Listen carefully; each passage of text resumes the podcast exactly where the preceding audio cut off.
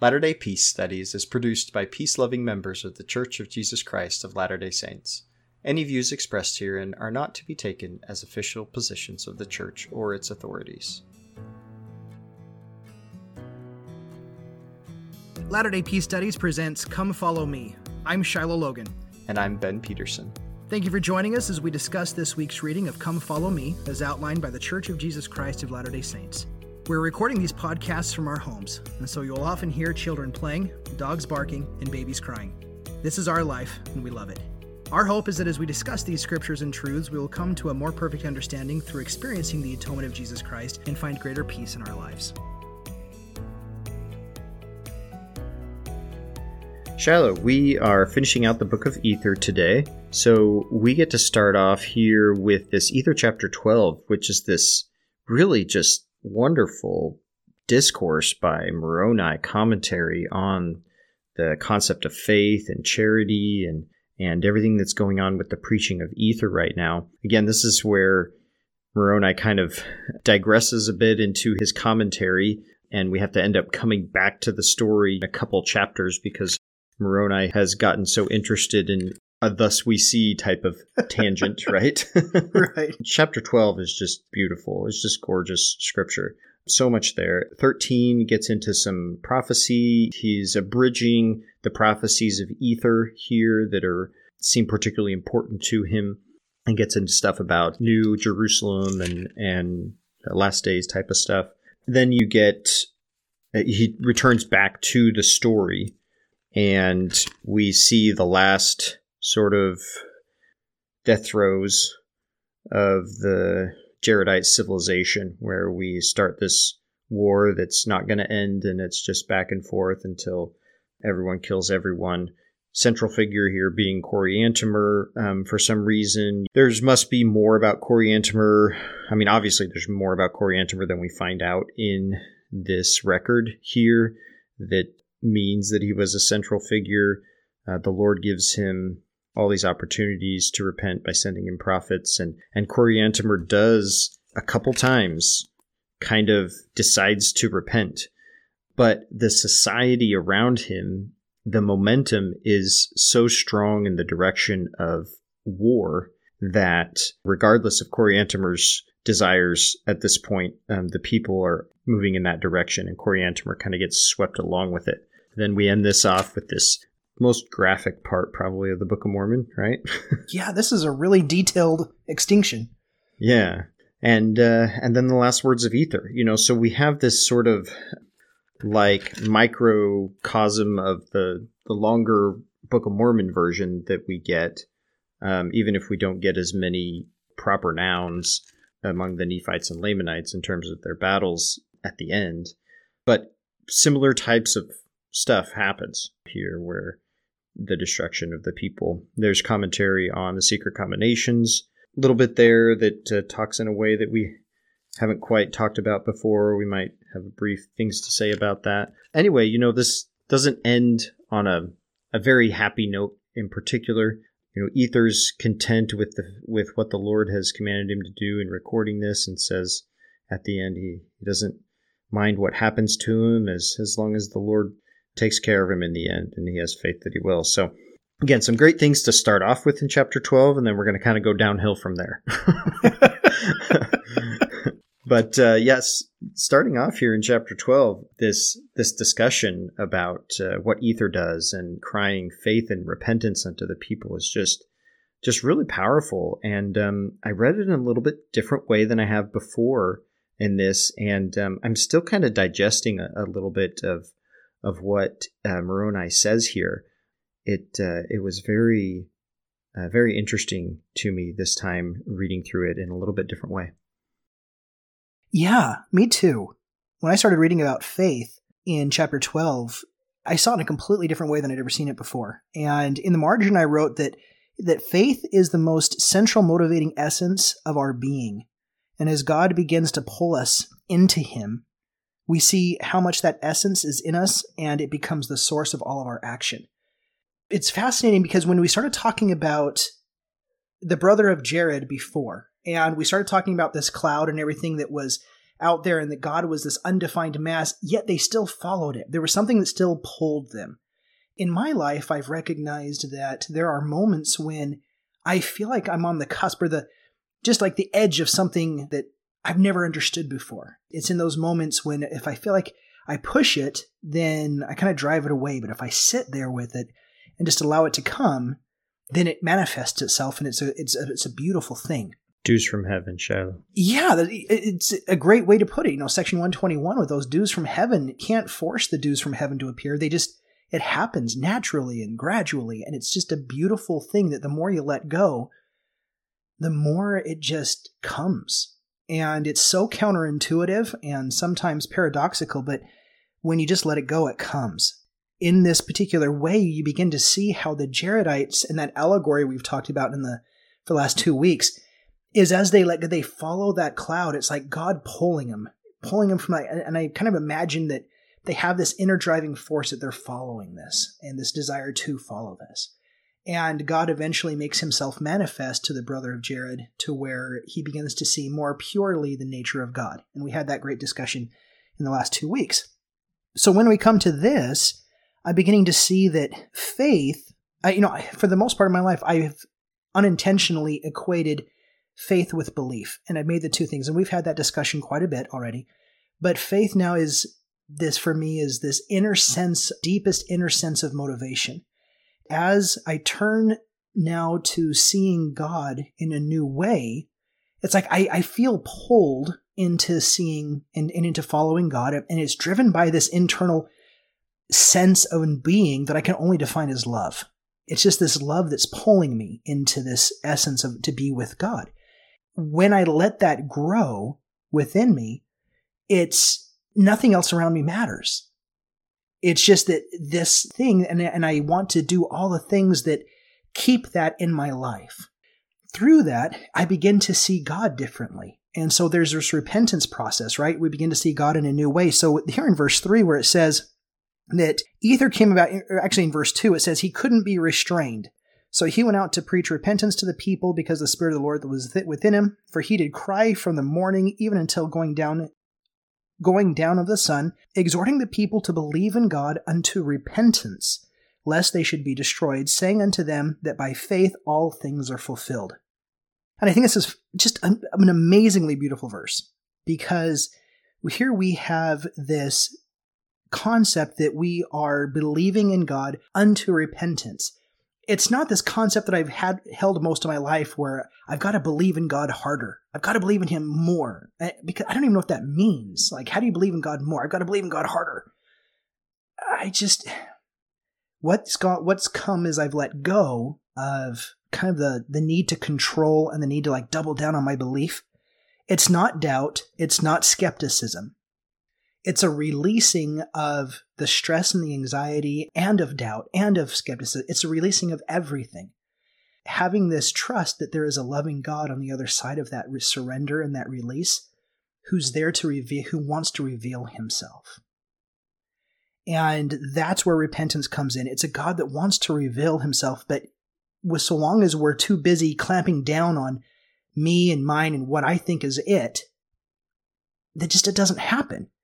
And so here I see what Ether's coming out and talking about is there's this this new way of seeing God that why don't you see God this new way and wherefore whoso believeth in God might with surety hope for a better world yea even a place at the right hand of God which hope cometh of faith maketh an anchor to the souls of men which would make them sure and steadfast always abounding in good works being led to glorify God. And I've talked about and everybody has missionary stories. My missionary story was that we loved our mission president so much that you could just feel his love for us. It just permeated the room. And all we wanted to do was to love him and have him love us. And so that was just the motivation by which all things happened. We were a very obedient group of missionaries, but when you asked, well, like, why are we so obedient? It wasn't because we were expecting blessings. It wasn't because we were working on being blessed. It wasn't because we wanted to get something out of it. It was simply we loved the mission president. We know he loved us. And we just acted in that love. And so when I see this here with God, it's the same kind of thing that when we're there and we start to see God manifest himself, what is present there is love. And all we can do is act in that love. And then faith, that inner driving motivation, when it's compared with, when it's brought into unity with that love, faith is a driving motivator for all things. It's the essence by which we act. And when we act in the love of God, it only makes sense that there's hope. There's only makes sense that you can only ever hope for a better world because no matter what happens to you, you can be in prison and being burned alive and you still have hope for a better world because you know that you're in that perfect present moment with God. Because that's just all that encompasses your life anymore. So yeah, just these these two or three verses when I was reading these this time through, I spent the majority of my time just on these few verses because they stood out to me were so powerful for me. Well, you know, and, and I was thinking a lot of the same things as I was reading through these. Verse four, Ether is is talking about here about the fruits of repentance, repentance that comes from our faith in God and from seeing Him in a new way. And so often, culturally, or or I, I don't know exactly how it happens, but I know for a long time I looked at repentance as the actual changing of our habits and and everything. And it can be termed that but i think we need to look at it a little bit differently. We need to look at like our change in our works and our behavior as the fruits of repentance. And we need to realize that the real repentance comes when we are changing our view about god and the world and we're willing to follow christ and it's just that willingness and that change in our view of God that is the repentance. And then the things that follow from that are those fruits of repentance, we could say.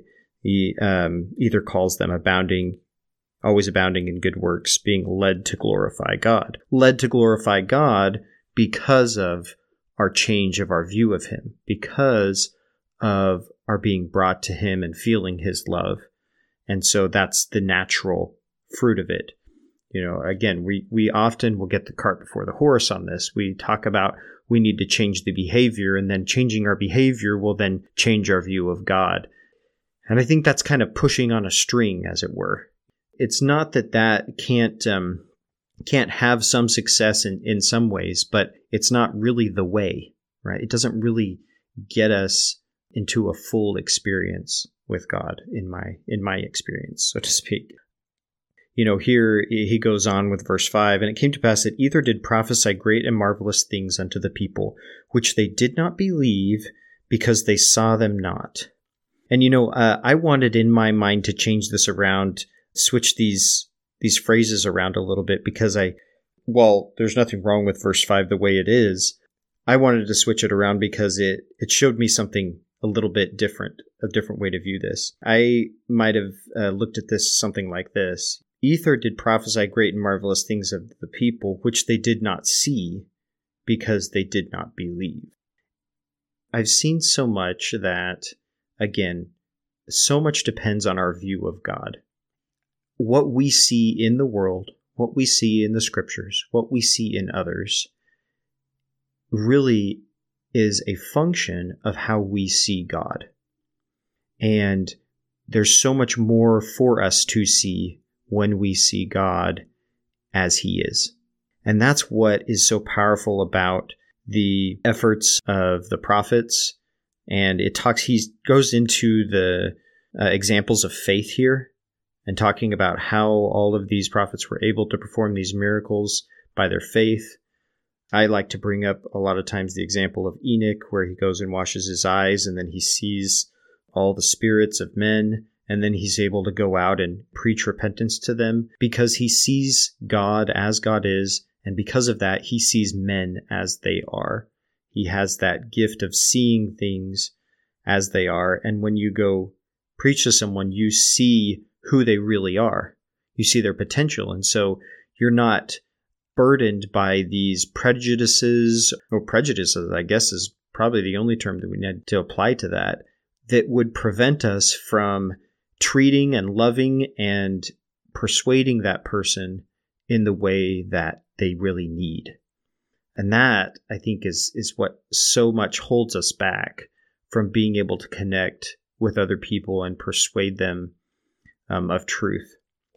So that's what I see out of that verse there. That continues on to verse 6 here. Now, Moroni, I would, I, Moroni, I would speak somewhat concerning these things. I would show unto the world that faith is things which are hoped for and not seen. Wherefore dispute not because you see not, for you receive no witness until after the trial of your faith.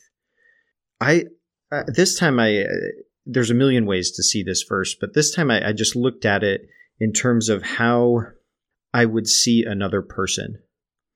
Another person that I want to persuade to follow Christ. And that so much of those efforts need to be based on hope and faith um, that I may not see with my natural eyes what I expect to see of somebody that I think might be following Christ. But if I'm seeing with my spiritual eyes, then I'm going to have that hope and that faith and that charity towards that person that will be a more sure way of realizing that reality that that spiritually may already exist but i just need to have the faith to accept and see it. Something you said ben about putting the cart before the horse and, and pushing the string as opposed to pulling it made me think about something we talked about earlier in a few episodes of the Nephites and about how the Nephites were an oath bound society that made oaths and covenants and then they try to live into them. As opposed to, we have a few different situations and examples with the Lamanites when they would have, I, guess, even in the waters of, uh, of Mormon, when they had a conversion and they had this transformative event with God, and then the baptism and the symbol and the ordinance and the oaths were basically in memory of the event that already happened. And and so there's like this throughout the Book of Mormon, there's even examples of kind of putting the cart before the horse that there's nothing wrong with making the covenants and doing the covenants first before the con- the deep conversion, so long as we really readily recognize that we're still supposed to go out and have experiences that the symbols represent because for the waters of Mormon, those exp- those symbols and those ordinances were after the fact and they symbolized what had already happened the experience they've already happened. And so it was more meaningful it was deeper it was a, they had had a relationship with god. And then every time they went back to the sacrament or they went back to the baptism or to those moments that's what that invoked. But now and i think it, when i listen to the general authorities talk you hear them talking about having that conversion having those those moments after we're baptized and after the temple and after those covenants where we then begin to live in those. But I think a lot of the time the culture has taken that to mean that we just need to go back and re-engage in the ordinance. And it's like, oh well, I just need to go back and re-engage in the ordinance because it's the ordinance that's important. It's the it's the the trip to the temple. And while that is important, it's only symbolic of something else that's supposed to happen. So it's actually experiencing that gospel. And it, that brought out when you were talking about that uh, kind of that cart before the horse thing. Because I think there's a lot of experiences in the Book of Mormon that are exactly like that. And the prophets here t- seem to be talking about having those moments of conversion and then going and living into those uh, throughout the rest of your life. So really powerful stuff. And then in uh, you, you verse you quoted verse six. One of the things that stood out to me there as well was it says that I would show unto the world that faith is things which are hoped for. We can have that true motivating desire, but if it's in the wrong things and if we're going out there, we're not going to have a very good time. it's just, right?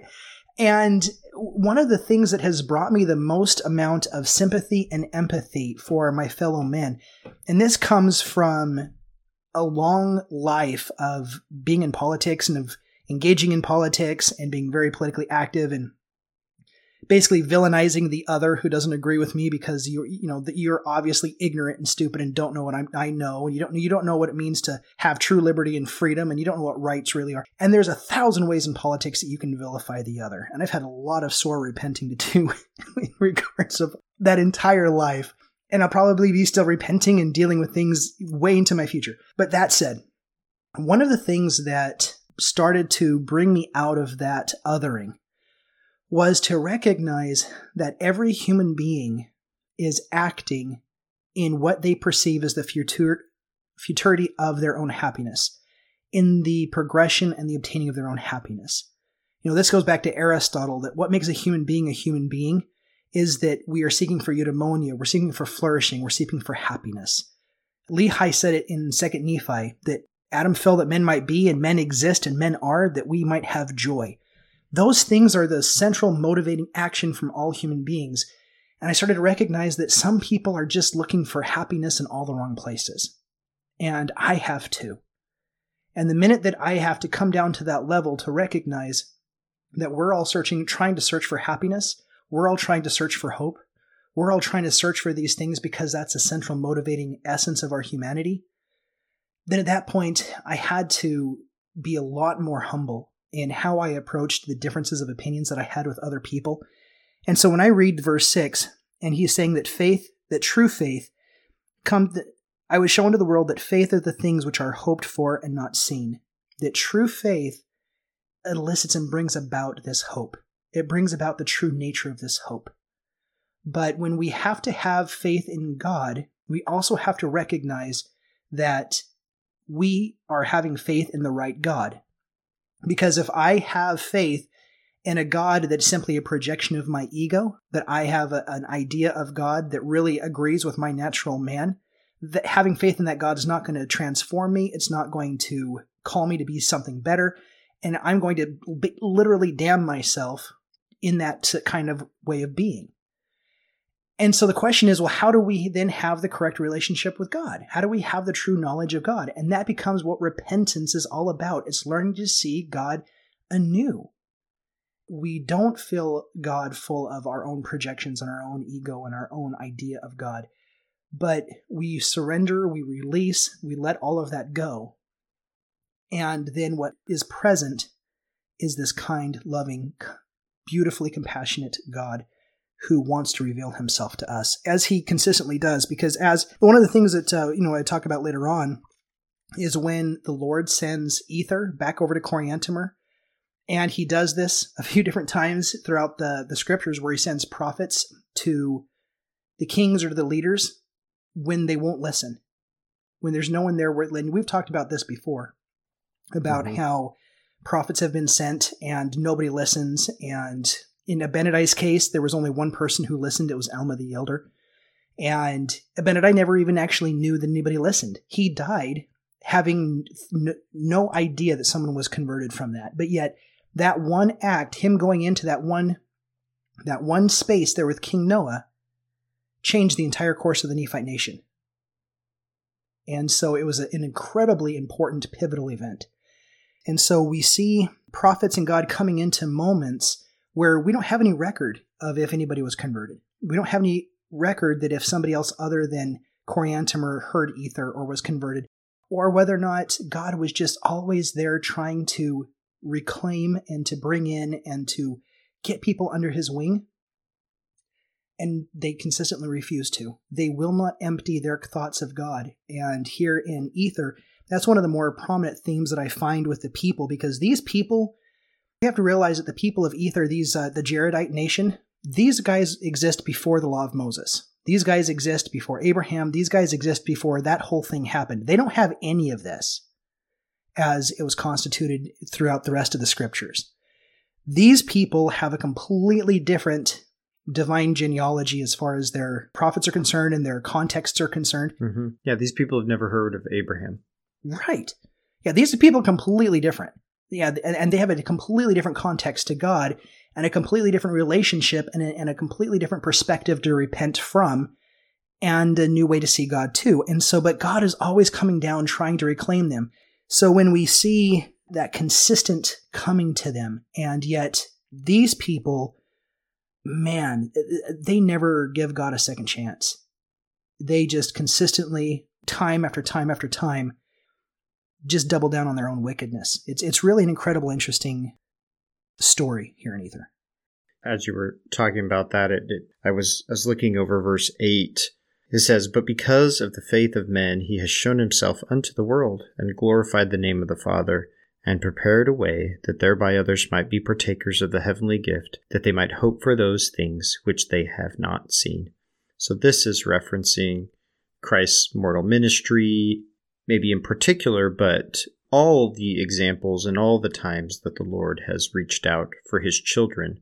It reminded me, I think I've quoted it before, but it reminded me of a part from the talk uh, by Jeffrey R. Holland uh, that he gave back in 2003 called The Grandeur of God. I'm going to read a couple paragraphs from it because he references this, this point here in, in terms of how Jesus uh, glorified the name of the Father, as it says. It says, In that sense, Jesus did not come to improve God's view of man nearly so much as he came to improve man's view of God, and to plead with them to love their Heavenly Father as he has always and will always love them. The plan of God, the power of God, the holiness of God, yes, even the anger and the judgment of God they had occasion to understand, but the love of God, the profound depth of his devotion to his children, they still did not fully know until Christ came. So, feeding the hungry, healing the sick, rebuking hypocrisy, pleading for faith, this was Christ showing us the way of the Father. He who is merciful and gracious, slow to anger, long suffering, and full of goodness.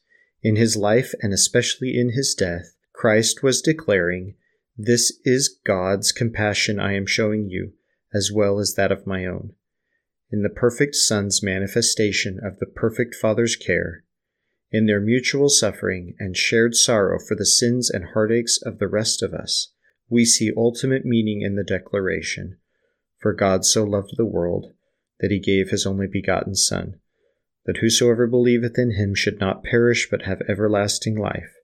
For God sent not his Son into the world to condemn the world, but that the world through him might be saved.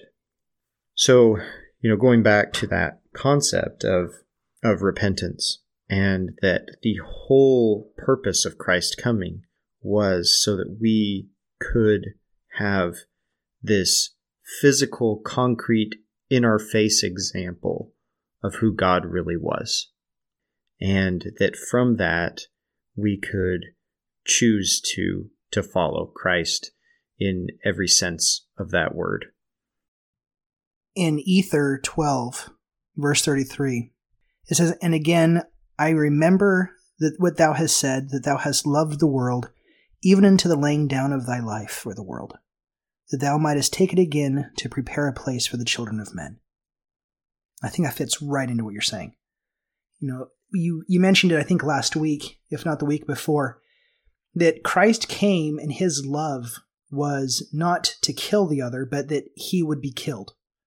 Now, that's the sacredness of Gethsemane and the sacredness of Calvary. The book of Mark, we know in the Gospels, one of its prominent themes is that when Jesus could have zigged and saved his life, he zagged. I mean, he, he explicitly marched his way to the cross. It wasn't something that happened to him, it's something that he chose. He, he, walked, he walked the path to the cross.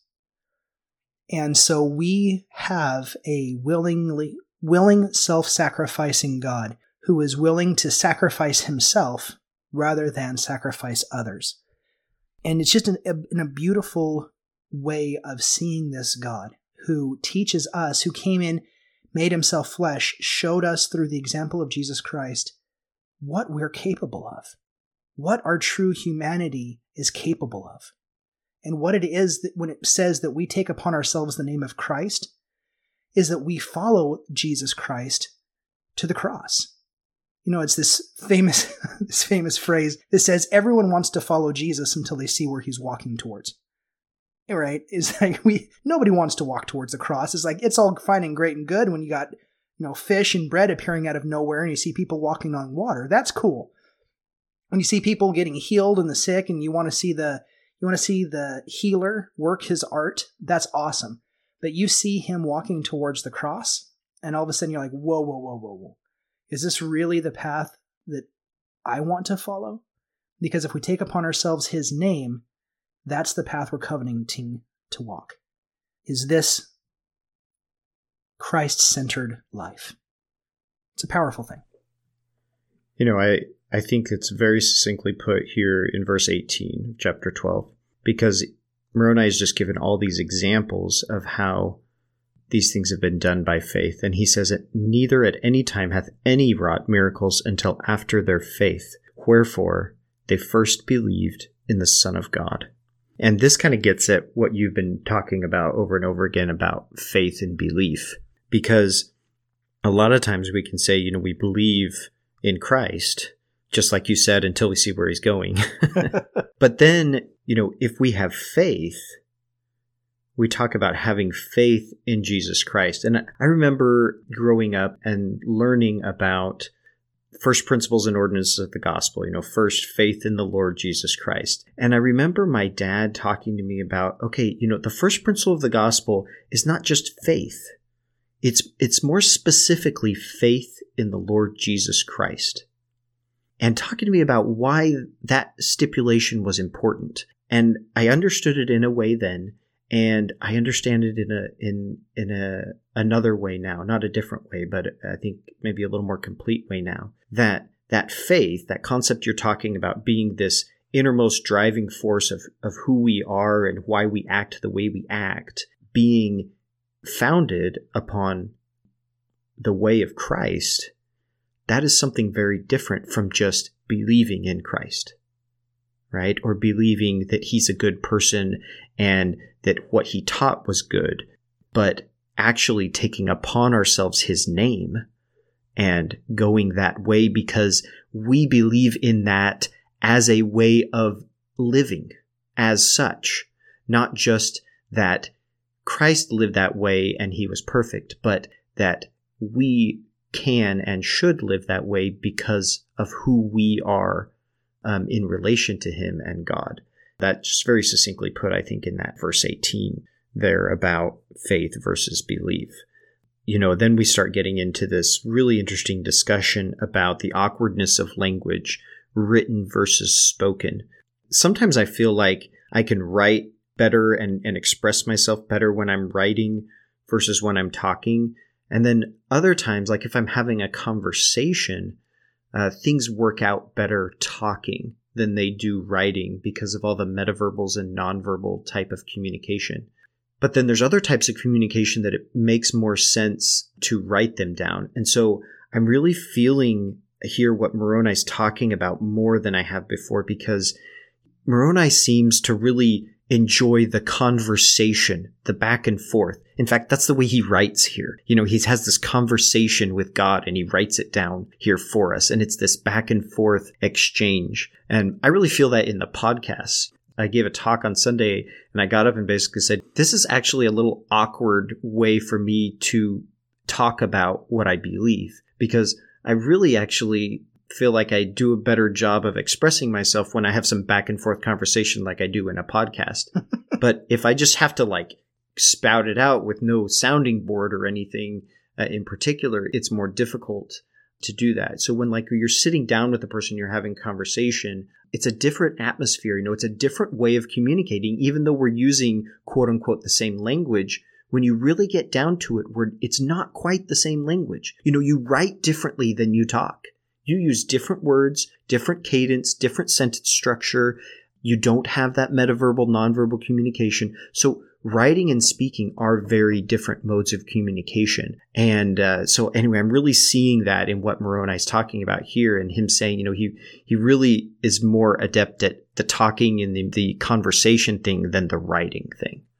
Yeah, you and I were talking beforehand about kind of bringing a lot of this together because what you were talking about over with verse 18 and what you just said there about uh, the writing and the speaking, you and I were talking before we recorded about how Moroni has these feelings of in, almost like an insecurity. He's talking about how the Lord has made him strong into speaking, but weak unto writing. The brother of Jared was made strong unto writing, and Moroni kind of laments that he doesn't have that.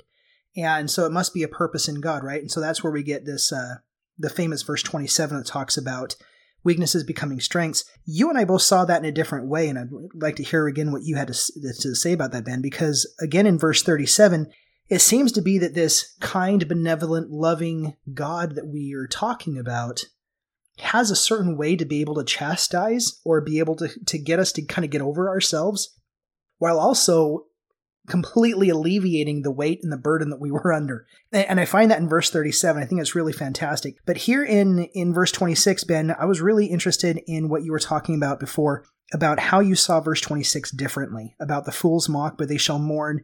And my grace is sufficient for the meek that they shall take no advantage of your weakness.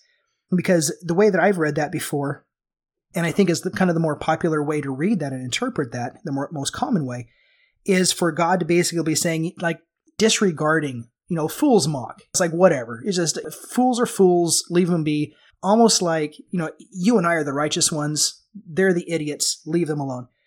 But it seems to be there's a little bit something else going on here. What do you think about that?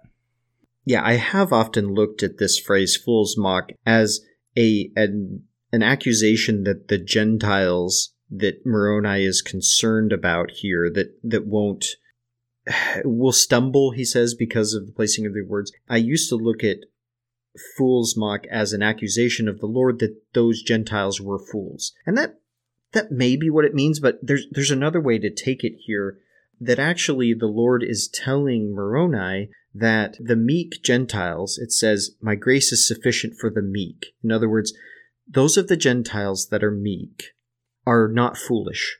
You know, fo- uh, it seems like meekness is sort of an antithesis of foolishness here. That they rather, as they as they read this and are seeing your weakness and being exposed to this, likening it unto themselves in the sense that they are their own weakness is being revealed in this, they will be humble about it and it, they will mourn, right? And so they will begin this beatitude process because they will be poor in spirit, you know, letting go of that stuff, mourning, they will be comforted. In fact, just in the next verse after the Lord stops talking, Moroni says, having heard these words, was comforted. And then what's the next beatitude? I'd have to come back and look, talk about so much. But you know, the meek shall inherit the earth. So uh, there's a lot of beatitude talk here that I think is interesting. Anyway, going back to that phrase "fools mock," I've always read it as a very harsh way, you know, of just saying, "Oh, they're just fools," right? And I don't think that's what the Lord's saying. He's telling Moroni, he's saying, mocking is a thing of fools, but that actually what the Gentiles, the Gentiles will believe your words, Moroni, and they will because of my grace. So get over yourself this isn't your work. People aren't going to lose their salvation because you didn't know how to write well or something. You know, I'm taking care of all that. That's why he gets over in verse 37. It says, If they have not charity, it mattereth not unto thee, thou hast been faithful. Again, I used to look at this as a little bit harsh. Like, Moroni, don't, you know, it doesn't matter. You know, Gentiles, nobody cares about them anyway if they don't have charity. You're the only one that matters, you know? right. That's not what the Lord is saying. What he's saying is that get over yourself, Moroni. It's not up to you whether they have charity or not. I mean, I know you prayed that I would give them grace so they have charity, but it's not going to affect your salvation. Your work, you have been faithful, and my grace is sufficient that your work will persuade everyone that is supposed to be persuaded by it to believe in and follow me. I like what you brought up about uh, in terms of this little bit of rebuke, but but man, in in just the way that only the Lord does. I wouldn't say can because I think we could learn to do it better, but in only the way that the Lord seems to do it in the scriptures, this rebuke in such a loving, perfect way of Moroni saying what we might say, get over yourself, Moroni, it's not all about you. Yeah, that's what I pulled out this time as well. And I was fascinated when we were talking beforehand that you had just a little bit different way of being able to explain it in, in a fuller context than what I had come to so far. But it's that, yeah, in verse 25, it talks and he says, and this is Moroni talking, where he says, Wherefore, when we write, we behold our weakness and we stumble because of the placing of our words, and I fear lest the Gentiles will mock our words. And I'm like, man, that's that's actually a really sincere humble thing. He's he's writing on gold. He realizes he's etching this in. He realizes he's misplacing his words. Maybe he doesn't have the education that he hopes he would have. I don't know what Moroni's education was, right? Maybe he's borderline illiterate. Maybe he has all the education in the world and he, just his language isn't sufficient. Whatever it is, he has an insecurity and a fear that what he's the importance of what he's doing and the task that he's having here is not going to measure up. And so when he brings this to the Lord, he's looking at people mocking him because of his inability to write. And yet, when the Lord says that fools mock, but they shall mourn, you know, when I read it this time, whenever I see mourning now, right, it's just it's like beatitude red lights go off. Hmm. and I see this that, yeah, right now they're mourning you because, or they're mocking you because they don't truly understand. They're not poor in spirit. They haven't emptied. They still have all of this baggage. And it's from their stories, their narratives, their just who and what they are that they're going to mock you. But for them to mourn, they're going to have to eventually give that up.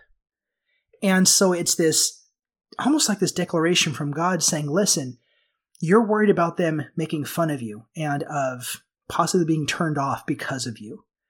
But, and they're going to mock you, but they're also going to mourn. And because of this mourning, my grace is sufficient for the meek, just like you were talking. They're going to enter into this relationship. There's nothing you can do to screw them up. I've got this. Just like you said, Ben. I think that's one of the most beautiful ways of interpreting this and of seeing this scripture. And in verse 37, when it says, and it came to pass, I mean, guess before that, from 26 until 37 is this back and forth conversation with Moroni. That Moroni is talking to God and God's talking back. And so Moroni is trying to reason and rational, rationalize his relationship with God. He's like, I, I remember that you said this, and I know that you're a God that does this. And, and he's trying to like be self assured, right? Until finally yeah. God comes yeah. down in verse 37 and he's like, listen, and it came to pass that the Lord said unto me, If they have not charity, it mattereth not unto thee.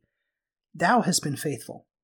And yeah, it's when we were talking before, I brought up that this reminded me of 1 Samuel 8, when the people in Israel in the Old Testament had been ruled by judges for ever and ever. And eventually they wanted to have kings. And so they went to the prophet Samuel and they said, We want to have kings. Now, it's not explicit in the text, but you can definitely see what is being said here. Because in verse 7 of chapter 8 in 1 Samuel, it says, And the Lord said unto Samuel, Hearken unto the voice of the people in all that they say unto thee, for they have not rejected thee, but they have rejected me, that I should not reign over them. And what's fascinating about this verse is that the previous verse in 6, it says, And this thing, which is the people wanting a king, displeased Samuel when they said, Give us a king to judge us. Because if a king's judging you, the prophet's not, right? So give us a king to judge us. And Samuel prayed unto the Lord. And so when Samuel goes to the Lord, the Lord's response is, They haven't rejected you, they've rejected me. Which almost tends to lend that Samuel was going to the Lord saying, Lord, they've rejected me. They're going to reject me, the prophet. And the Lord saying, No, no, no, no, no, no. You got a pronoun problem. right. You got a you got a massive pronoun problem. They're not rejecting you, they're rejecting me. It's not about you, Samuel. And in a lot of ways, I see that same message coming out here in Ether, where the Lord is telling Moroni, listen, Moroni, this isn't about you. It was never about you. You're the vehicle that I'm using to do this, and I know you're doing it to the best of your ability. You're going to be taken care of. You're justified. Your accountability is taken care of. Stop being worried about things that are out of your control. I'm God. Let me be God. You be Moroni. You're good at being Moroni. Let me be God. And in that way, it's a rebuke. But if I, I can imagine that if I had all those worries and those concerns because of my own ego, because of my own, my own uh, natural man, and God said, "Let that go," it's a rebuke. But also on the back end of that, what a beautiful release and freedom mm-hmm. for Moroni just to be like, oh, I never had to worry about that to begin with. I just right. have to do exactly what I'm doing. And God's like, yeah, that's all I've ever asked of you. And Moroni, I can imagine Moroni being, well, I wish I would have known that beforehand. And God's like, well, I gave into you weaknesses that you can make them strengths so that you could come to that uh, knowledge. And Moroni's like, oh, good point, God. And God's like, I know. So. well, this kind of goes back to you know Mormon chapter nine. This this great uh, dripping with humility verse here, nine thirty one. You know, but give thanks unto God that He hath made manifest unto you our imperfections, that you may learn to be more wise than we have been. So yeah, I, you know, Moroni has really learned this principle well here. And the fact that he recorded sort of this back and forth conversation that he had with the Lord, it's a great little piece of of scripture slash poetry even that uh, gives us some insight into how the Lord works and uh, Moroni's thoughts and feelings on the subject. Now, we were both talking about how Moroni, I think it might be because of his father. Now, the last two chapters of the Book of Mormon, you know, the Book of Mormon in the Book of Mormon, are in Moroni because Mormon dies in battle. It's like he's writing the plates, he's writing his record, he's doing his thing, and then he just suddenly dies in battle. So we, we never get an official farewell from Mormon. I don't know if Moroni is compensating for this, compensating this, but like you were saying beforehand, Ben, he like says goodbye to us officially like three times he does. and and so we get one of those farewells. I think it's the second farewell we get in the end of chapter 12. And it's a beautiful farewell. It's just he's not done after he gives us a farewell. He's like he comes back in verse in chapter 13. He's like, "And now I Moroni, and I proceed to finish my record. I maybe maybe I I bid you all farewell too early."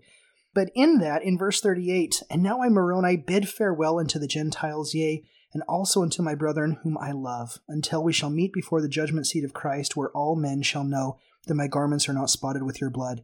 And then shall you know that I have seen Jesus, and that he hath talked with me face to face, and that he told me in plain humility, even as man telleth another in mine own language concerning these things.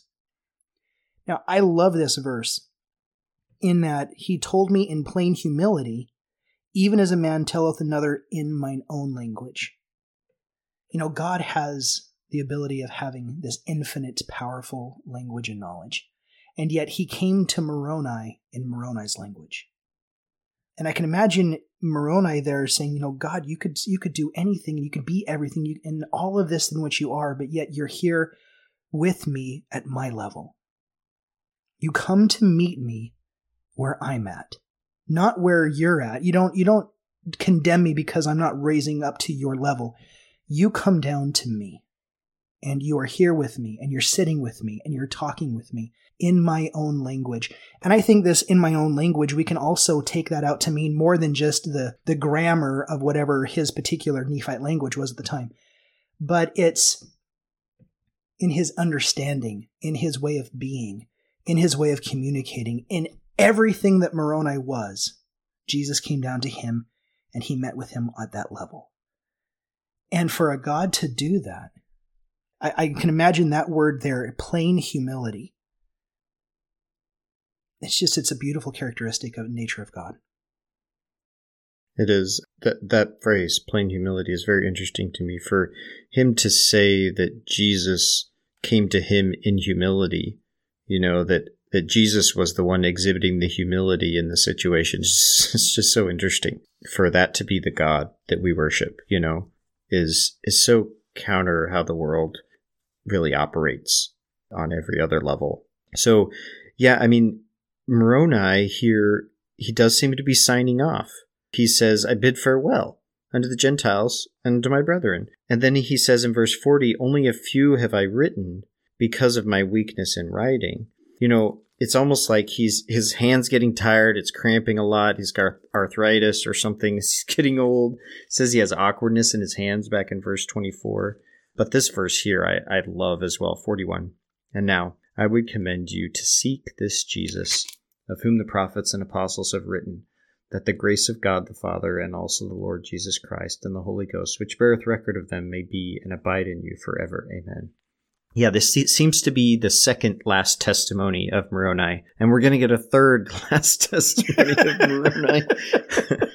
I, I'm really curious as to what's going on here. You know, it seems like Moroni thinks he's done at, at the end of Mormon chapter 9. He thinks he's finished the record and he's he's going to seal this up he's going to bury it and and it's going to go forth and then for some reason he goes on and gives us Ether and starts writing a bunch in it. And then he gets to chapter 12 and he hasn't even finished his abridgment of the record of Ether. And he's he's already like man I'm not going to get through this guys. I better sign off right here. I'm done. If if I you know if I don't uh, continue, then sorry you didn't get the rest of the story. But uh, by the way, all the Jaredites are destroyed.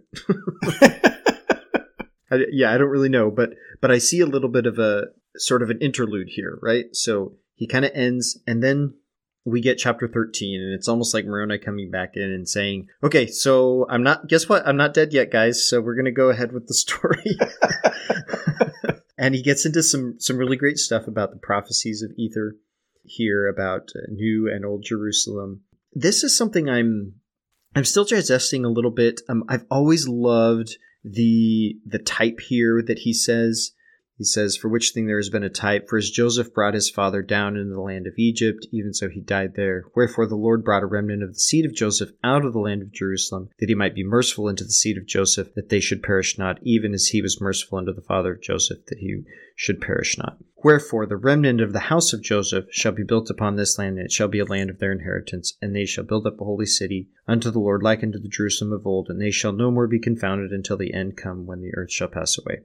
So I've always loved this sort of like little this type here where we have this story of the Old Testament of Joseph and the remnant being likened unto the the Nephite people as a whole being preserved and taken away so that then in the last days their record and testimony could be brought forth unto the spiritual salvation of the whole house of Israel as in the whole earth. Joseph being the the type and representation of of what was to come with that is is just always been really interesting to me. Yeah, that was interesting to me too. And in verse 9 when he says, "And there will be a new heaven and a new earth, and they shall be like unto the, the old, save the old have passed away and all things have become new." And you're like, "Wow, what does that mean?" So you start reading in verse 10 about the new Jerusalem and verse 11, you know, it talks about the Jerusalem of old and the inhabitants. I'm like, "Yeah, this is some really great stuff." And then verse 12 is it's like, and when these things come and bring it to pass the scripture, which saith that the first shall be last and the last shall be first. And you're like, wow. And you're getting into it. And then Moroni suddenly says, and I was about to write more, but I was forbidden. I'm like, he's like just about to say, okay, okay. I'm done. I'm done. And it's so funny because it comes only 13 verses after he starts over again. Like he, he gives this grand farewell of like I've I've literally seen Jesus. He's talked to me in humility. I commend you all to Jesus. Amen. Oh, by the way, I have a few things more to write. And as I was writing them, God's like, no, no more. And I was like, okay. and so he's like, but what do I write on now? And then he's like, well, let's write about the destruction of the Jaredites. And so he spends the next like six pages talking about the worst depravity in the entire Book of Mormon. And we get the story of Coriantumr and Ether coming to Coriantumr and telling him to repent. And if he repents, then he'll be saved and his people will be saved. But he takes two million people under Coriantumr and they all die. And he's down to his last like 50. And Coriantumr starts to think, oh, maybe I should have repented. yeah, like, you think? that's the worst possible time to have that realization. oh, man.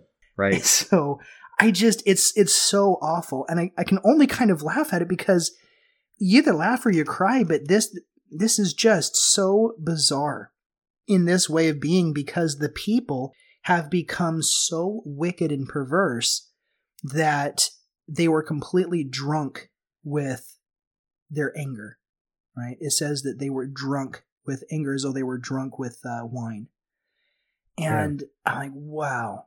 I mean, can you imagine that state of being? Can you imagine that way of being to where you come in at night and you just sleep on your sword because the curse on the land is you've literally lost possession of the land, right? You know, the, the blessed are the meek for they inherit the earth. And Cain, he is a vagabond upon the earth. He has no place. He has no belonging. And so these people have the same kind of curse that they have no way to be on the earth anymore. Everything in the way that they are on the earth is a pollution on the earth. And so when they sleep they sleep with their sword in their in their hand and they wake up and they fight and they fight until the end of the day and they come back having lost and they mourn and they lament and then it's just the next day it's all over again. It's just it, it's a very heart-wrenching saga and a tragedy at the very end. Yeah so chapter 14, verse 2, I think sums up a little bit of the attitude here. It says, Wherefore every man did cleave unto that which was his own with his hands, and would not borrow, neither would he lend, and every man kept the hilt of his sword in his right hand in the defense of his property and his own life and his wives and children. you know, it's this this jungle dog eat dog type of world that I think we can see sort of this attitude in some people that are are very interested in the idea that they would be able to defend themselves against the whole world with their their armada.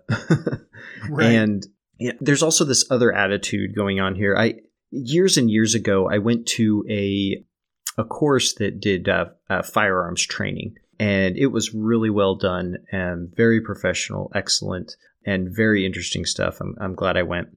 But there was one, this one little part of the training where they they put they took this woman and they were trying to prove a point here and they they put her in a scenario where she was in a grocery store parking lot and she was putting her kids in her van and there was just this random person walking around talking on the phone.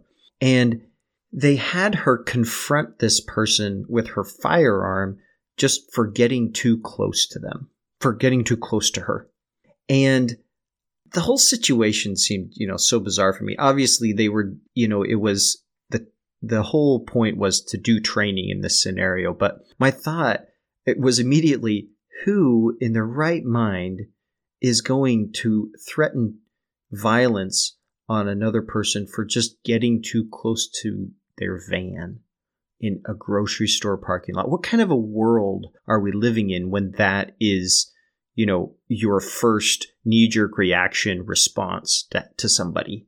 It's this kind of world of verse 2 right? Like you just always have your weapon with you, and anybody that gets near you, it's like back off, buddy, or I'll shoot you. You know, and and I was like, man, that is not that's not the kind of world I want to live in.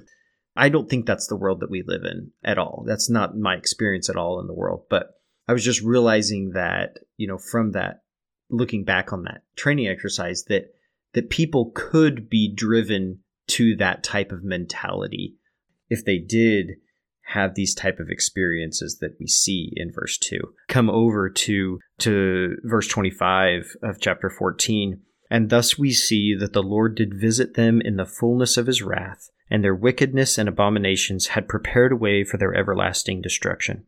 So i think this verse actually does a really good job of solidifying the point that we've made previously about this concept of the wrath of God or the fullness of his wrath because the entire chapter is talking about how the Lord is constantly trying to reach out to them and, and seek repentance, but they're just totally wicked and they're just killing each other all the time and they're back and forth and slain. And then we get this really interesting phrase that says, the Lord visited them in the fullness of his wrath. So obviously talking about something different from the Lord is the one down here making the people fight against each other with anger and destroying them, right? The fullness of the wrath of the Lord means something else. It doesn't mean that the Lord is down there committing violence and mass murdering people. Yeah. I picked up on that too because we, usually we do. We see God as this wrath that he's going to pour out his wrath upon the inhabitants of the earth as though there's this proactive, vengeful, violent angry God that's coming after you. And how does that square with the Sermon on the Mount God that we've learned through Jesus Christ and that we've we learn in Third Nephi, chapter eleven and on? With this, I read that and I said, yeah, because the people themselves are so wicked on both sides. Is God down there like Monopoly and chess, you know, like a chess player? Putting all the players on the board and and taking off the knight and taking off the bishop and is like, yep, I killed that person, got that person taken care of, and so he's like offing people as they go. You know, that's not what's going on here. These people are leading themselves into wickedness. It's by the wicked that the wicked are punished. You know, we learn that in, in Mormon. And so here, and thus we see the Lord did visit them in the wrath and the fullness of his wrath, and their wickedness and abominations had prepared a way for their everlasting destruction that the wrath here is God's allowance for consequences to happen, for mm-hmm. us to mm-hmm. be the recipients of our own mm-hmm. consequences. Mm-hmm. So that verse like almost perfectly defines that whole concept of that book you were talking about. Just that verse right there. yeah, just that verse right there. I, I yeah, I stopped when I read that too. I read it over and over again and marked it on the side and it is. It's a very powerful verse closing out with chapter 15 we have uh, like you were talking about these we have two instances where Coriantumr tries to quote unquote repent um, he writes to Shiz and says, "Hey, buddy, if we keep going like this, it's not going to turn out good for anybody. We need to we need to stop." Shiz says, "No, we're not going to stop until I kill you." It's not apparent whether Coriantumr's okay with that or not. you know, it, it's not obvious whether Coriantumr was willing to give himself up. It, just says that you know the people were still angry against each other and and and went to battle. So I, I don't know what would have happened if Coriantumr had said, "Sure, I'll give myself up." From the text, it seems like that wouldn't have done any good. The people would have still kept fighting because of the point that they were at. They were just their entire lives were just consumed by murder and um, I mean, it talks about it multiple times in here. You know, like you said in verse 22, drunken with anger. Verse 15, they had armed their men, women, and children with weapons of war. And this is very reminiscent of what happened exactly with the Nephites. You know, everybody was armed and, and they were just completely destroyed, howling lamentation for the loss and slain of their people. We end up here with this last little to do between Shiz and Coriantumr, where Coriantumr cuts Shiz's head off and Shiz, without a head, push does a push up, and then falls down. and it's like I, I'm I'm not sure exactly why Moroni put that in there. I mean, there's a couple reasons. Moroni could have been like, "Wow, this is super cool. Gotta put this in here." It's like, guys, I've looked over all the records. This Nobody so dies cool. this cool. or or Mormon was like, "Hey Moroni, when you do this part, don't leave this part out. This is super cool." you know, and but all, all jokes aside, it, you know, another more meaningful reason maybe that he put this in here was to show that eh, this this concept that Mormon talks about when he talks about how the Nephites they they cursed God and wished to die. Nevertheless, they would struggle for their lives, you know, with the sword during the day.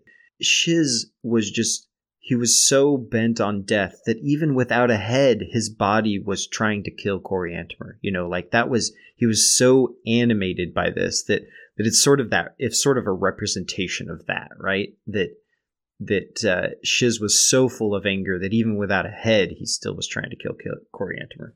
Yeah, that's been the interpretation that I've been able to adhere to as well for a while is that he was so adamant about avenging his brother's death because Corey Coriantumr did come to him twice in 15. He came to him and he said, Hey, if I give myself up, uh, will you let my people live? And Shiz says, Well, so long as I get to slay you and kill you. And we never actually get Coriantumr's response, but we get that Coriantumr's people, people are like, oh, and, and, and they go and they fight anyway. So we never actually get an answer to either one of these situations about who's answering what, other than in verse 19 in the final petition, when Coriantumr came in and said, Shiz, desiring that he would not come again to battle, but that he would take the kingdom and spare the lives of his people. But behold, the Spirit of the Lord did cease striving with them, and Satan had full power over the hearts of the people, for they were given up unto the hardness of their hearts and the blindness of their minds, that they might be destroyed, wherefore they went again to battle. So just like you said, Ben, it's it wouldn't have done any good. With the people of Coriantumr, he wanted to save them, but they wouldn't be saved. I mean, this is this is a very interesting Christ type situation where Coriantumr is now willing to self-sacrifice. He's willing to step into that role of the self-sacrificial lamb for his people, but his people will not. And so we have this almost this Christ figure in Coriantumr towards the very end now, where he's willing to sacrifice, but his people are still bloodthirsty. They're not willing to accept it. Yeah. They're not willing to accept it even if he sacrificed for him. So he doesn't. So he sticks around to the very end. And yeah, and I think that whole story and that graphic end of Shiz at the very end where he has his head cut off and then he raises up on all fours, I think that is supposed to entail and show just how much the body memory, the whole body of everything, even without the head, the body was still coming back to fight. It just it could it wouldn't do anything else but and then you come down and you, and you read it a little bit uh, the very last verse of 15 and this seems like it's rushed. Mhm. you know chapter 15 more than any other chapter feels very rushed. Not urgent. Not like i need to get this done but it's like like this is really urgent that i have this but it feels rushed. Like i just need to get this story done. And so it, it, it take it seems to cut a lot of corners. And even moroni said that i couldn't write a hundredth of what would, would was there to be written But you know, he goes through this whole like final week of the battle, and then Coriantumr lives, and then he says, "Oh, and by the way, the last words of Ether are this: Where the Lord will that I uh, be translated, or that I suffer the will of the Lord in the, in the flesh, it mattereth not if it so be that I am saved in the kingdom of God. Amen."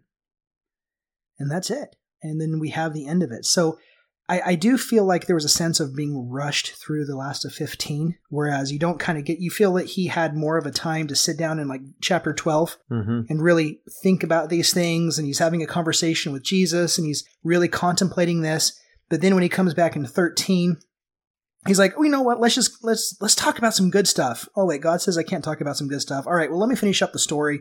So then 13 and 14 and then 15 seems really rushed. And so I think there might be a little bit maybe into the life of Moroni as he's writing these things that he had to do it quickly. Yeah, there's something going on here. You know, like he has these spots where he he stops writing, and I don't know if it's because like you know maybe the Lamanites are about to get him, or he maybe he gets sick and he thinks I'm old and I'm not going to recover from this, and and he finally does, or or he has some sort of problem writing, you know, with his hands that he he thinks I'm not going to be able to continue. I'm going to have to stop here. You know, my hands don't work anymore. There, there's a ton of different possibilities as to what is going on here, but it really does humanize what's the Book of Mormon in either way. You know, like it makes it real in terms of this really does feel like something somebody would write. You know, when they're they're just trying to finish something up. You know, they may end it a few times. Oh yeah, postscript, post postscript type of stuff. You know. post postscript. Yeah. Yeah, I get the same feeling. Well, next week, Ben, we are going over the Book of Moroni because he's not done with mm-hmm. us yet. Uh, we have a couple more chapters, but we have one through six for next week. These are the shortest chapters in the Book of Mormon, but yet it seems to be that we've noticed that the shorter the chapters, we're like, oh yeah, we should definitely get over that. That that'll take an hour to talk about, and then they end up taking a lot longer than we planned but uh, so I, I, have every uh, every thought these might actually go further than what we planned. But uh, man, we got the sacrament prayers coming in yeah. here. We have, yeah, just a, a, bunch of really great stuff that I look forward to. Me too. Cool. Well, thank you guys for listening. Uh, if you have any questions, comments, leave them. Message us, let us know. But uh, otherwise, we will see you again next week. Until then, I'm Shiloh Logan. And I'm Ben Peterson. Thank you guys for listening.